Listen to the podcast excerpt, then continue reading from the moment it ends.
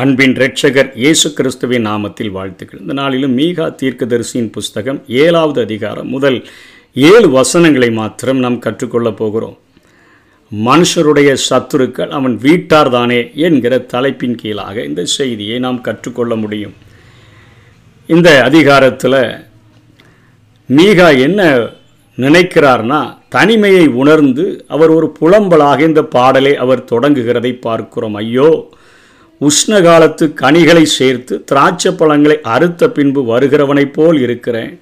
சாப்பிடுகிறதற்கு ஒரு திராட்சை குலையும் என் ஆத்துமா இச்சித்த முதல் அரிப்பின் கனியும் இல்லை என்று சொல்லி ஒரு கொஞ்சம் கூட சாப்பிட்றதுக்கு ஒன்றும் இல்லாமல் போயிடுச்சே அப்படின்னு சொல்லி தன்னுடைய ஊழியத்தின் நிமித்தமாக ஒரு ஆத்துமா கூட இல்லை அநேக வாழ்கிறார்கள். ஆனால் ஒருவனை கூட நல்லவனாக பார்க்க முடியலையே. தனியாக தானே நாம் ஆண்டவரை பின்பற்றுகிறோம் என்கிற ஒரு புலம்பலை இந்த அதிகாரத்தில் அவர் தொடங்குகிறதை பார்க்கிறோம். ஏன்னா அவர் மூன்றாம் அதிகாரத்திலேயே சொல்லுகிறார் தலைவர்கள் அதிபதிகள் நன்மையை வெறுத்து தீமையை விரும்பி மெய்ப்பனாய் இருக்க வேண்டியவர்கள் ஓனாயைப் போல மாறிவிட்டார்களே என்று சொல்லி அங்கலாய்க்கிறார். அதே மூன்றாம் அதிகாரம் ஐந்தாம் வசனத்தில் தீர்க்கதரிசிகள் தங்கள் பற்களினால் கடிக்கிறவர்களாயிருந்து நல்லா மட்டன் ஏதாவது நல்ல க கறிகளை போட்டானா சாப்பிட்டுட்டு நல்ல தீர்க்க தரிசனம் சொல்லுகிறவர்களாக உணவு தராதவனுக்கு என்று ஒரு தீர்க்க தரிசனத்தை சொல்லுகிறவர்களாக காணப்படுகிறார்களே என்று அங்கலாய்க்கிறார். ஆறாம் அதிகாரத்தில் பத்துலேருந்து பன்னிரெண்டு வரை சொல்கிறாரு துன்மார்க்கனுடைய வீட்டில் துன்மார்க்கத்தினால் சம்பாதித்த பொக்கிஷங்கள் தான் நிறைய வச்சிருக்கிறான். அருவறுக்கப்படத்தக்க குறைந்த மரக்கால வச்சிருக்கிறான். அதே போல் கள்ளத்தராசு இருக்குது கள்ள படிக்கற்கள் உள்ள பை இருக்குது. ஐஸ்வர்யவான்கள் கொடுமையினால் நிறைந்திருக்கிறார்கள். வாசமாய் இருக்கிறவர்கள் பொய் பேசுகிறார்கள். அவர்கள் வாயில் உள்ள நாவு கபடம் உள்ளது. இத்தனையாய் கேடாக என் தேசம் போய்விட்டதே. நல்லவனை தேடி பார்த்தா ஒருவனாயிலும் இல்லையே என்று சொல்லி புலம்புகிற இங்கே மீகாவினுடைய கூக்குரலை நம்ம பார்க்கிறோம். ரெண்டாம் வசனத்தில் தேசத்தில் பக்தி உள்ளவன் அற்றுப்போனா மனுஷரில் செம்மையானவன் இல்லை. சகோதரனை வலையில் பிடிக்கிறதுக்கு பார்க்குறான். பொல்லாப்பு செய்ய அவருடைய இரண்டு கைகளும் நன்றாக ஒன்றாக கூடியிருது அதிபதியை பார்த்தா அவன் கொடு கொடுன்னு தான் கேட்குறான். நியாயாதிபதியை கேட்டால் அவன் கைக்கூலி கேட்குறான். பெரியவன் தன் துர்ராசையை தெரிவிக்கிறான். இதெல்லாம் செஞ்சால் தான் செய்ய முடியும்னு சொல்கிறான் ஏழைகள் மொத்தத்தில் ஒடுக்கப்படுகிறார்கள். நீதிக்காய் செல்லுகிற மக்களுடைய கைகளில் லஞ்சம் கேட்கப்படுகிறது. பெரியவன் அவன் துர்ராசைகளை நிறைவேற்றி அநியாயமாய் தேசத்தில் பாவத்தை பெருக்குகிறார்கள் என்று சொல்கிறார்கள் எப்படி? பவுல போஸ்தலன் தீமூத்தைக்கு எழுதும் பொழுது கடைசி நாட்களில் கொடிய காலங்கள் வரும் என்று அறிவாயாகன்னு சொன்னாரா? பணப்பிரியரா? வீம்புக்காரரா? பொருளாசை உள்ளவங்களா? இப்படிலாம் இருப்பாங்க தற்பிரியரெல்லாம் இருப்பாங்கன்னு சொன்னார்? அதே போல தான் மீகாவினுடைய நாட்களில் அவர்கள் வாழ்ந்தார்கள் என்று சொல்லுகிறார். இன்னும் அவரை ஆச்சரியப்படுத்தின ஒரு காரியத்தை நாலாம் வசனத்தில் சொல்கிறார் நல்லவன் ஒருத்தனை அடையாளம் காட்டுறாங்க. அவனை பார்த்தா முச்சடிக்கு ஒத்தவனாக இருக்கிறான். எங்கே தொட்டாலும் குத்துறான். அப்படிப்பட்டவனை தான் நல்லவனி காட்டுறாங்க. செம்மையானவன். நெறிஞ்சலை பார்க்கிலும் கடும் கூர்மையானவனாக இருக்கிறான். இன்னொருத்தனை செம்மையானவன் காட்டுறாங்க. அவன் நெருஞ்சிலை பார்க்கிலும் கடும் கூர்மை உள்ளவனாக அவன் காணப்படுகிறான். அந்த அளவுக்கு என் தேசம் கெட்டு போய் இருக்கிறது என்று சொல்லிட்டு அஞ்சாம் வசனத்தில் சொல்கிறார் சிநேகிதனை விசுவாசிக்க வேண்டாம். வழிகாட்டிய நம்ப வேண்டாம். உன் மடியிலே படுத்து கொள்ளுகிறவளுக்கு முன்பாக உன் வாயை திறவாமல் எச்சரிக்கையாயிரு ஏன் நீ சொன்னா? இது ஒரு கதிகாலம் ஆயிடுச்சு கொடுங்காலமான ஒரு நாட்களாயிடுச்சு. அதாவது பாவத்தை தண்ணீரை போல குடிக்கிற ஜனங்களாக அவர்கள் வாழ்கிறபடியினால் மகன் தகப்பனை கனவீனப்படுத்துகிறான். மகள் தன் தாய்க்கு விரோதமாக மருமகள் தன் மாமிக்கு விரோதமாக எழும்புகிறார்கள். மனுஷனுடைய சத்துருக்கள் அவன் வீட்டார்தானே என்று சொல்லி இங்கே மீகா அங்கலாய்க்கிறதை பார்க்கிறோம்.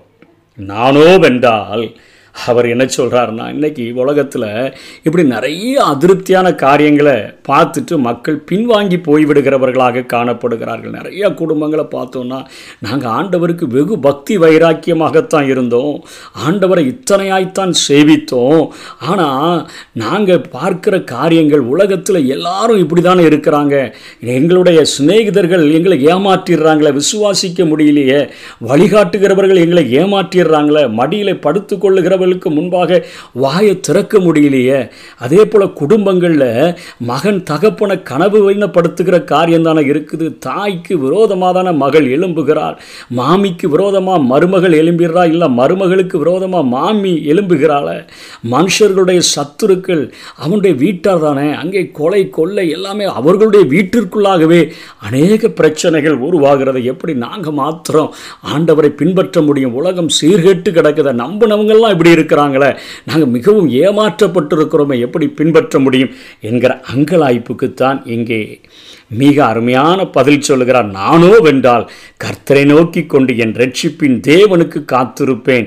என் தேவன் என்னை கேட்டருளுவார் என்று சொல்லுகிறார். நான் கர்த்தரை நோக்கி கொண்டு நான் ஒருத்தன் அவரை நோக்கி கொண்டே இருப்பேன். நான் சாக்கு போக்கு சொல்ல மாட்டேன் மனமடிவாக மாட்டேன். அவருக்காக நான் காத்திருப்பேன். அவர் எனக்காக அவர் கிரியை செய்வார் என்கிற காரியத்தை அவர் வெளிப்படுத்துகிறதை பார்க்கிறோம். பவுலப்போஸ்தலன் பிலிப்புக்கு எழுதும் பொழுது பிலிப்பியருக்கு ரெண்டாம் அதிகாரம் பதினைந்து பதினாறில் அருமையாக எழுதுகிறார் கோணலும் மாறுபாடுமான சந்ததியின் நடுவிலே குற்றமற்றவர்களும் கபடற்றவர்களும் தேவனுடைய மாசற்ற பிள்ளைகளாய் இருக்கும்படிக்கு எல்லாவற்றையும் முறுமிருப்பில்லாமலும் தர்க்கிப்பில்லாமலும் செய்யுங்கள் என்று சொல்லுகிறார். கோணலும் மாறுபாடுமுள்ள சந்ததியின் நடுவில் தான் நம்ம குடியிருக்கிறோம். ஆகவே அவர்களை காட்டிட்டு சாக்கு போக்கு சொல்லி வாழாதபடி குற்றமற்றவர்களாக கபடற்றவர்களாக தேவனுடைய மாசற்ற பிள்ளைகளாக நம்ம வாழ்கிறது மாத்திரமல்ல எல்லாவற்றையும் முறுமுறுப்பில்லாமல் தர்க்கிப்பில்லாமல் செய்து இப்படிப்பட்ட ஜனங்களுக்காக அங்கலாய்த்து தேவனை நோக்கி முறையிடுகிறவர்களாக காணப்பட வேண்டிய என் தேசம் இத்தனையாய் சீர்கட்டு போயிருக்கிறது ஆண்டவரே. என் தேசத்தை சந்தியும் என்று சொல்லி ஆண்டவுடைய சமூகத்தில் கதறுகிறவர்களாக நாம் வாழ வேண்டும். சாக்கு போக்கு சொல்லி பின்வாங்கி போய்விடக்கூடாது. மனுஷர்களுக்கு அவருடைய வீட்டார் தான் சத்துரு என்று சொல்லி இங்கே மீகா எழுதுகிறதை பார்க்கிறோம். இயேசுவும் தன்னுடைய பிரசங்கத்தின் மூலமாக அவர்கள் அநேகர் மனம் திரும்பாதது போகுது. மனம் திரும்பாத நாட்களில் இதே மீகா எழுதின வார்த்தையைத்தான் தன்னுடைய வார்த்தையாக எடுத்தவர் பயன்படுத்துகிறார். ஒரு குடும்பத்தில் ரெண்டு பேர் பிரிந்திருப்பார்கள் என்கிற காரியங்கள் தகப்பனுக்கு விரோதமாக மகன் மகனுக்கு விரோதமாக தாய் நான் சமாதானத்தை உண்டாக்க வந்தேன்னு நினைக்காதுங்க பிரிவினையை உண்டாக்க வந்தேன் என்று சொல்லி அத்தனை வேதனையோடு கூட இயேசு வெளிப்படுத்தினதையும் நாம் பார்க்க முடியும். ஆகவே நம்முடைய நாட்களில் ஆண்டவரை இருக பிடித்து கொண்டு எப்படிப்பட்ட ஒரு கோணான சந்ததியின் நடுவில் வைக்கப்பட்டிருந்தாலும் மாறுபாடான சந்ததியின் நடுவில் வைக்கப்பட்டிருந்தாலும் சாட்சிகளை காத்து கொண்டு விசுவாசத்தை துவக்குகிறவரும் முடிக்கிறவருமாகி அவரை நோக்கி நமக்கு நியமித்திருக்கிற ஓட்டத்தில் பாவமான யாவற்றையும் பாரமான யாவற்றையும் நம்மை நெருங்கி நிற்கிற பாவத்தையும் தள்ளிட்டு நம்ம ஓடும்படியாக அழைக்கப்பட்டிருக்கிறோம் பிரயாசப்படுவோம். கர்த்தர் தாமே நமக்கு உதவி செய்வாராக. ஆமை கத்தருக்கு காத்திருப்போ வெட்கப்பட்டு போவதில்லை. நிச்சயமாய் முடிவு உண்டு. நம்பிக்கை வீண் போகாது. கத்தருக்கு காத்திருப்போ. வெட்கப்பட்டு போவதில்லை. நிச்சயமாய் முடிவு உண்டு.